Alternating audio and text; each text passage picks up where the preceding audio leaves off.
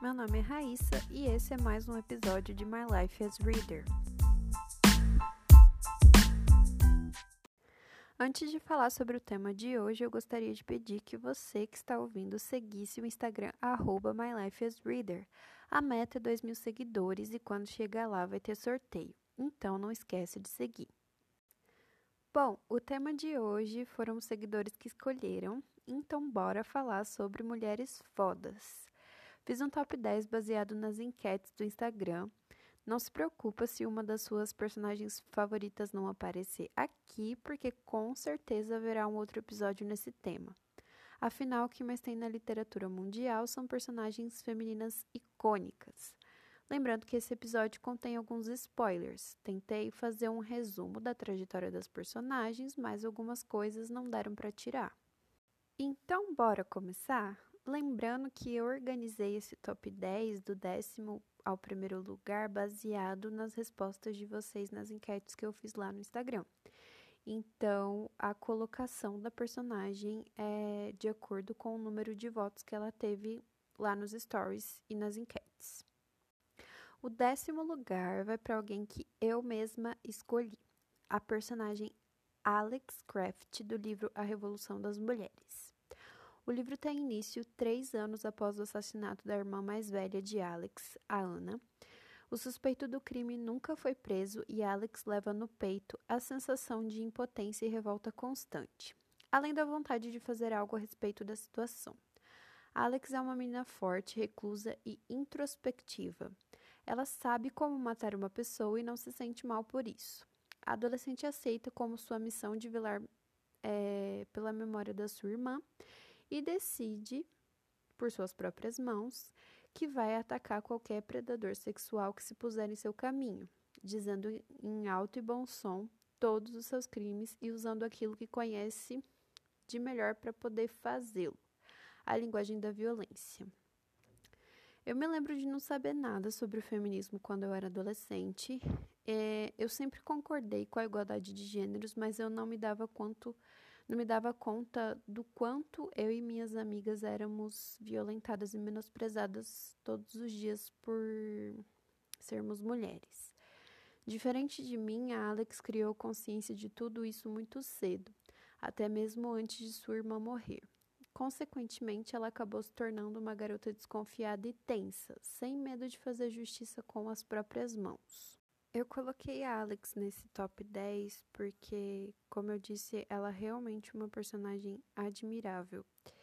E por ela ser uma, uma pessoa tão nova e fazer tanto por aquilo que ela acredita, embora usando meios não tão legais, entre aspas, né, para fazer isso, mas mesmo assim ela é uma garota muito forte e muito decidida daquilo que ela quer.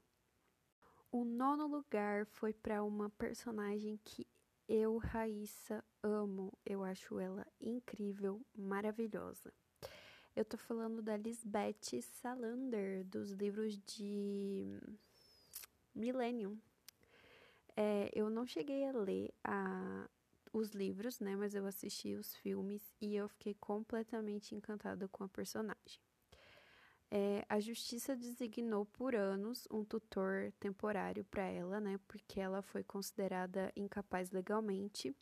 E depois de ser internada em uma clínica psiquiátrica quando jovem, é, porque seu lar era turbulento e os pais abusivos, esse homem que cuidava dela, né, ou que deveria pelo menos cuidar, a chantageou e a abusou sexualmente dela. Lisbeth se defendeu e deixou nele marcas para que ele não esquecesse jamais o que fez. Seu pai é Alexander Zalachenko, eu acho que é assim que se pronuncia. É um agente da GRU soviética que desertou para a Suécia em 1960 e foi concedido ao asilo e proteção da SAMPO. E esse fato foi ignorado pelo governo sueco. Depois de Zalachenko ter dado uma surra selvagem que deixou a mãe de Lisbeth com danos cerebrais permanentes, Lisbeth, aos 12 anos de idade, atacou seu pai, que estava em seu carro, jogando-lhe gasolina, que estava dentro de uma caixa de leite, e um fósforo aceso. Zalachenko foi gravemente ferido, porém sobreviveu. Com medo de que esse evento levaria à exposição e à recriminação por abrigar um violento e psicopático espião soviético, os manipuladores do Sampo resolveram silenciar Salander, declarando-a insana e enviando-a ao Hospital Psiquiátrico Infantil de San Stefan, uma unidade fechada de tratamento mental em Uppsala. Enquanto estava lá, foi colocada sob vigilância direta do psiquiatra principal, o Dr. Peter Teleborian, um pedófilo que a manteve presa por dois anos por conta de seu desejo sexual reprimido por ela. Ela é uma heroína sem querer ser uma. Quando descobre uma conspiração, a denuncia. Apesar do seu exterior fazer parecer com que ela seja inacessível e antissocial, o que ela de fato é, a Lisbeth é uma sobrevivente. A sua história de vida permite a ela ser uma pessoa empática em relação ao sofrimento e à injustiça é, sofridos por outras pessoas, né? O seu superpoder, entre aspas, além de ser um gênio da tecnologia, é afinal a compaixão e a ausência de medo de fazer o que acha certo. Ela é uma black hat ou uma cracker, né? É, que significa um hacker de computador que transmite senhas de segurança de computadores e se infiltra em seu conteúdo. Sob o nome de VASP, ela se torna uma figura proeminente na sociedade hacker internacional conhecida como República Hacker ela também utiliza as habilidades digitais como meio de vida. Ela trabalha como melhor investigadora de uma empresa de segurança e também tem uma perfeita memória fotográfica, que é outra vantagem para sua habilidade investigativa.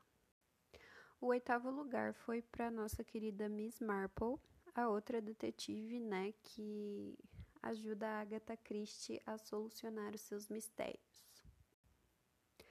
Miss Jane Marple é uma anciã que mora na pequena aldeia inglesa de St. Mary Mead e aparentemente é uma idosa comum que se veste com roupas de lã e é vista frequentemente tricotando e tirando as ervas daninhas de seu jardim.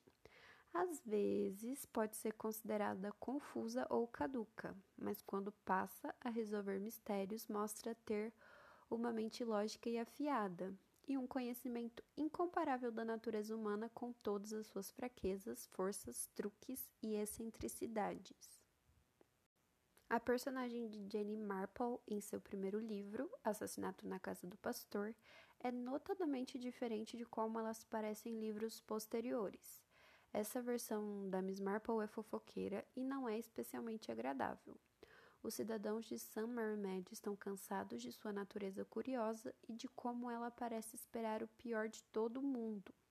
Nos outros livros, né, ela vai se tornando mais amável e moderna. A Miss Marple, a Miss Marple nunca se casou e não tem nenhum parente vivo íntimo. O seu parente mais próximo é o sobrinho, o famoso escritor Raymond West.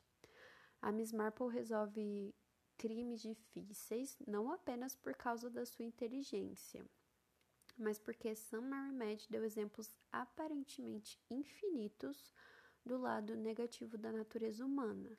Nenhum crime pode surgir sem que Miss Marple lembre de algum incidente paralelo ocorrido no pequeno vilarejo. Em sétimo lugar, temos Katniss Everdeen.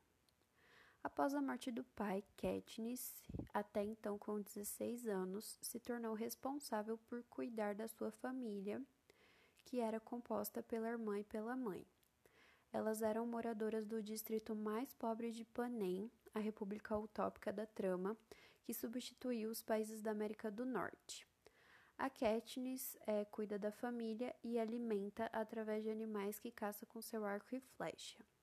A vida dela muda quando sua irmã caçula é escolhida para participar dos Jogos Vorazes, uma competição anual promovida pelo governo para entreter, a população, na qual dois jovens devem combater os escolhidos de todos os distritos.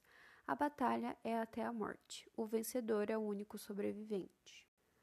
A Katniss se oferece né, para ir no lugar da sua irmã e com isso ela acaba se tornando um ícone do espírito da resistência contra a dominância do governo, por conta de suas atitudes compassivas quanto aos concorrentes. Os atos dela de desafio contra a capital na arena conduziram o povo de Panem a vê-la como uma face da rebelião, né? E mais tarde ela acabou se tornando tordo e liderou também a rebelião que deu a vitória contra a capital, né? Pondo fim a uma supressão de 75 anos de duração. Katniss é uma arqueira, caçadora e alpinista altamente qualificada. Ela usa sua habilidade no arco e flecha para marcar um 11 de um total de 12 durante a avaliação dos idealizadores dos seus primeiros Jogos Vorazes. Ela também conhece muito sobre plantas comestíveis, medicinais e venenosas do Distrito 12. Além disso, tem uma voz muito bela e suave que faz com que todos os pássaros se calem para ouvi-la. E geralmente ela é muito esperta e lógica, exceto nos momentos em que suas emoções se afloram. Pita menciona que ela tem um efeito sobre as pessoas ao, ser, ao seu redor, e ele a admira por causa disso. Em sexto lugar, temos Anne Welks a única representante vilã desse top 10. Anne nasceu em Bakersfield, na Califórnia, e se formou na Escola de Enfermagem da Universidade do Sul da Califórnia em 1966, enquanto servia como enfermeira-chefe da maternidade em um hospital de Boulder, Colorado. Vários bebês sob seus cuidados morreram em circunstâncias misteriosas. Ela foi julgada pela morte deles, mas absol foi absolvida né, por falta de provas. A imprensa, mesmo assim, a chamava de a Dama do Dragão e implicava fortemente que ela era de fato culpada pelas mortes. Paul também descobre que ela matou vários pacientes em outros hospitais onde trabalhava, mas ninguém percebeu porque eles estavam muito doentes ou sofreram ferimentos debilitantes antes. Anne também matou seus vizinhos de infância e o pai a colega de faculdade e um caroneiro que ela deixou ficar com ela. No total, foram quase 70 pessoas. Lembrando que a nossa vilã de Misery Louca Obsessão fez tudo isso antes de manter o Paul seu refém, né? Enquanto ele escrevia o livro e era torturado por ela. Em quinto lugar, temos Offred de O Conto da Aya. A personagem é parte de uma classe de mulheres mantidas para fins reprodutivos e conhecidas como servas, né, ou aias, pela classe dominante em uma era de nascimentos em declínio devido à esterilidade por poluição e doenças sexualmente transmissíveis. Em O Conto da Aya, Offred não é o nome verdadeiro da personagem. Ela ganhou esse nome depois que o partido prototalitarismo fundamentalista cristão dominou os Estados Unidos através de um golpe de Estado. June, que é o nome verdadeiro dela, né, foi designada ser uma aia ou uma parideira para as famílias de alto escalão do partido. O motivo é o fato de haver uma epidemia coletiva de infertilidade. Abusada, silenciada, separada da família e da filha, estuprada pelo patrão, ela não perde a garra e a força em sobreviver. É, esse livro, quando eu li, é uma coisa me deixou muito impactada é a questão da força da, da Offred, né? Ela, apesar de seguir toda a, designa, a designação que lhe foi dada, ela se mostra não desistir em reconquistar a sua liberdade novamente. É uma personagem que pode nos ensinar muito em relação a manter a esperança. Em quarto lugar, Susana Pevensey, de As Crônicas de Nárnia. Susana Pevensey, ou simplesmente Rainha Susana a Gentil, foi a segunda dos irmãos Pevensey ela veio depois de Pedro e é a mais velha das meninas. Ela era inteligente o suficiente para ser teimosa. Viveu em Nárnia na Era de Ouro, após o fim do reinado da feiticeira branca. Em certos momentos, Susana demonstra não querer ficar em Nárnia, porém sempre se mantém fiel. Às vezes ela bate de frente com o irmão Pedro por terem opiniões diferentes. Tanto quanto Pedro reluta em não ser mais uma criança. Desde que recebeu seu arco e flecha do Papai Noel em O Leão, a Feiticeira e o Guarda-Roupa, Susana põe-se a treinar e torna-se muito boa nesse ramo, chegando a liderar os arqueiros em guerra. É dito que as duas coisas que Susana sabe fazer muito bem é manusear arco e flecha e nadar. O grande rei Pedro sempre tenta ajudá-la. Susana é um tanto medrosa, porém, com a ajuda do irmão, sempre se mostra corajosa eh, nos momentos certos. Susana também foi conhecida por sua grande beleza. Além de suas habilidades de arco e flecha, ela era obstinada, talentosa e inteligente. Durante a Idade de Ouro, ela foi cortejada por muitos príncipes de países vizinhos, incluindo o príncipe Rabadash da Calormânia. É, a Susana sempre foi fiel ao seu papel de irmã mais velha.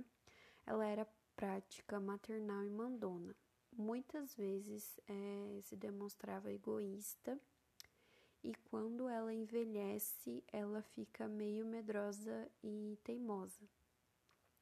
A sua natureza prática muitas vezes a impedia de acreditar imediatamente na magia e no sobrenatural. Eventualmente, né, isso acaba com a sua fé em Nárnia. Outra característica muito forte da personagem é a sua gentileza. Embora Susana lutasse quando necessário, ela era mais conhecida por sua preferência por clemência sobre derramamento de sangue. Como rainha de Nárnia, Susana tornou-se a sua melhor versão. Ela era inteligente e fiel, e também diplomática e generosa. Infelizmente, ela teve um final meio polêmico em A Última Batalha, que foi quando ela estava tendo dificuldades em acreditar em Nárnia. Agora a gente vai começar o top 3, né? E eu que lute com esse terceiro lugar aqui, porque eu não sei absolutamente nada sobre essa personagem, mas eu fiz uma pesquisa aqui e ali, né? Então vamos lá.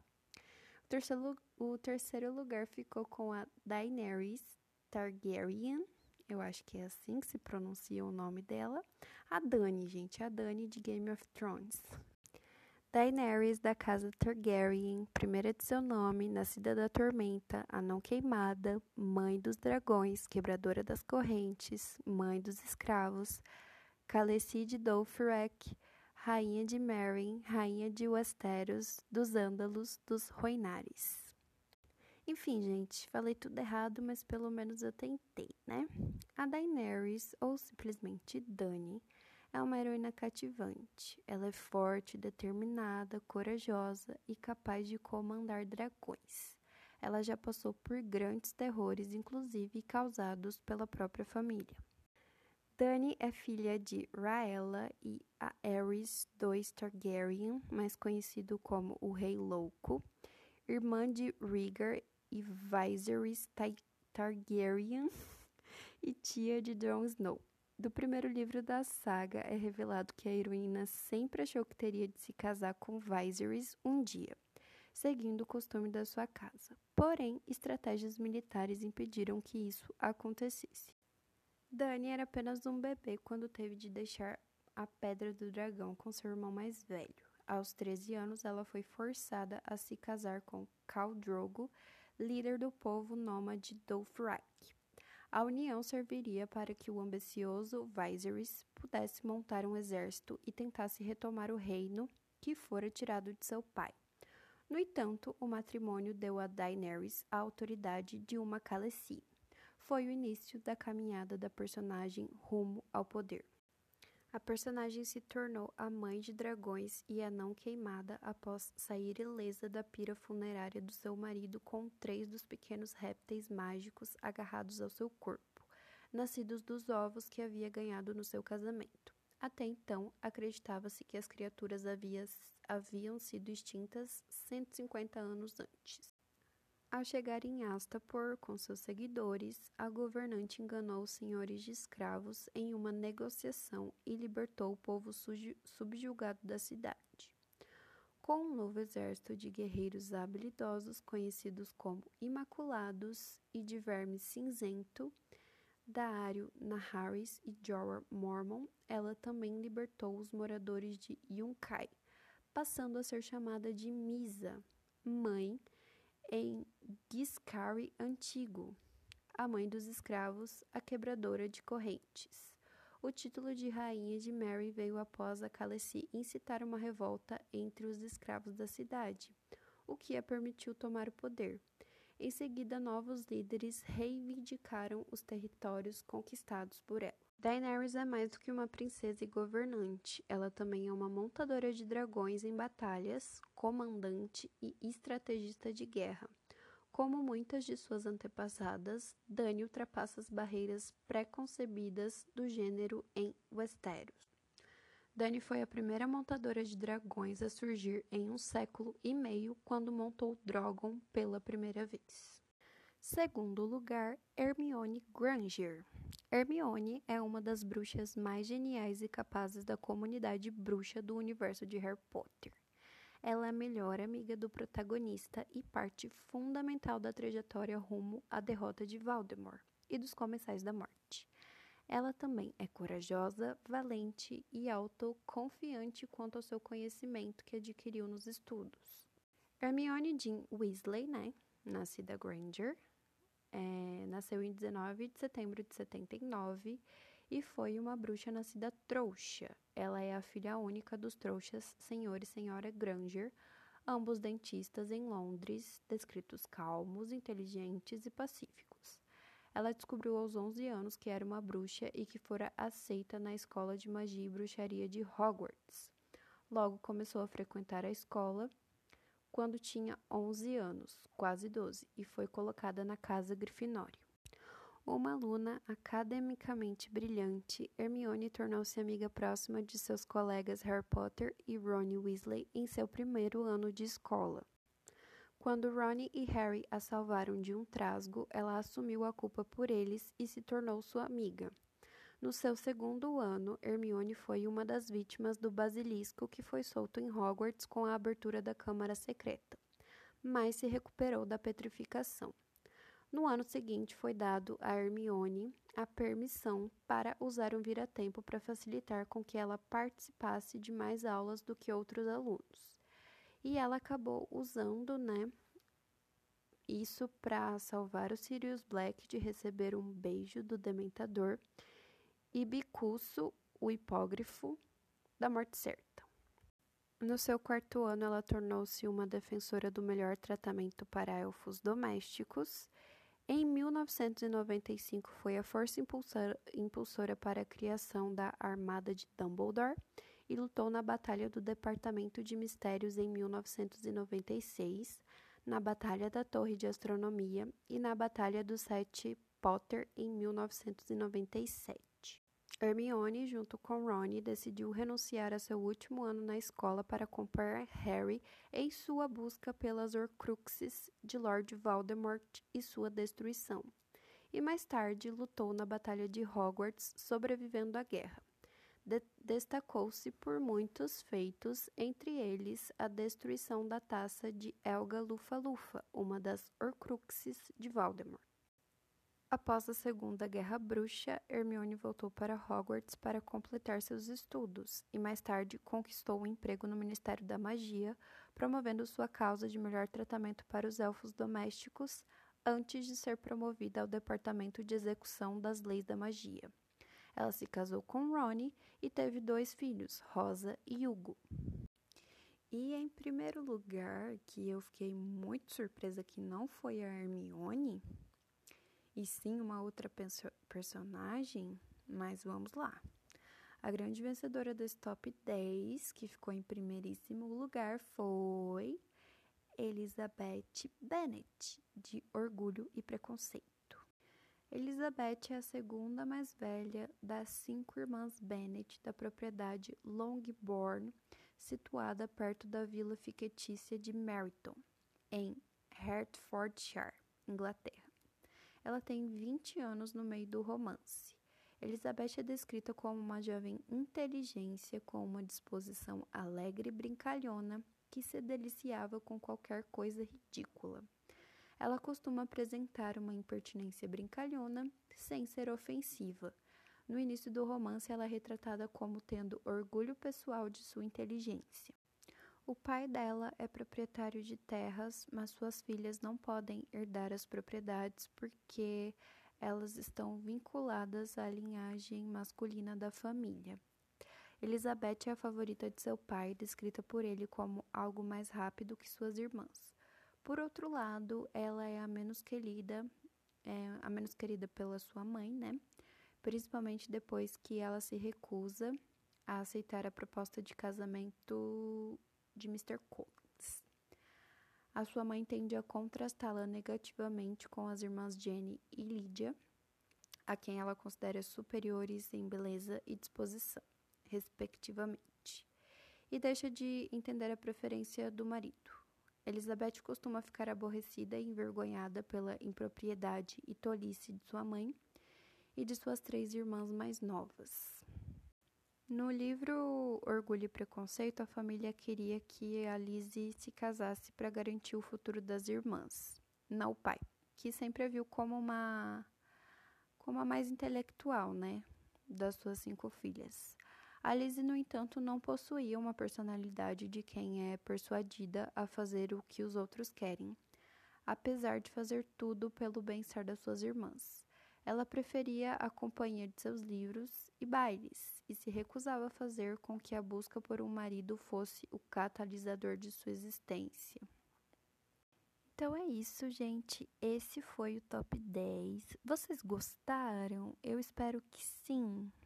Eu tentei resumir o máximo a história das personagens para não dar muitos spoilers e também porque ia demorar um tempão o episódio mas deu para pegar um pouco a ideia, eu espero. Como eu disse, esse não vai ser um episódio único, eu provavelmente vou fazer a continuação daqui um tempo. E vou fazer a continuação, claro, com a participação de vocês. E é por isso que vocês têm que seguir o Instagram, MyLifeAsReader, porque é por lá é, onde são feitas todas essas votações e essas opiniões que vocês podem dar. E aí, a sua personagem apareceu nessa lista? Não apareceu? Se ela não apareceu, eu aceito como sugestão lá no Instagram para o próximo episódio. É isso, gente. O episódio vai acabando por aqui. Espero que vocês tenham gostado. Beijo, até a próxima.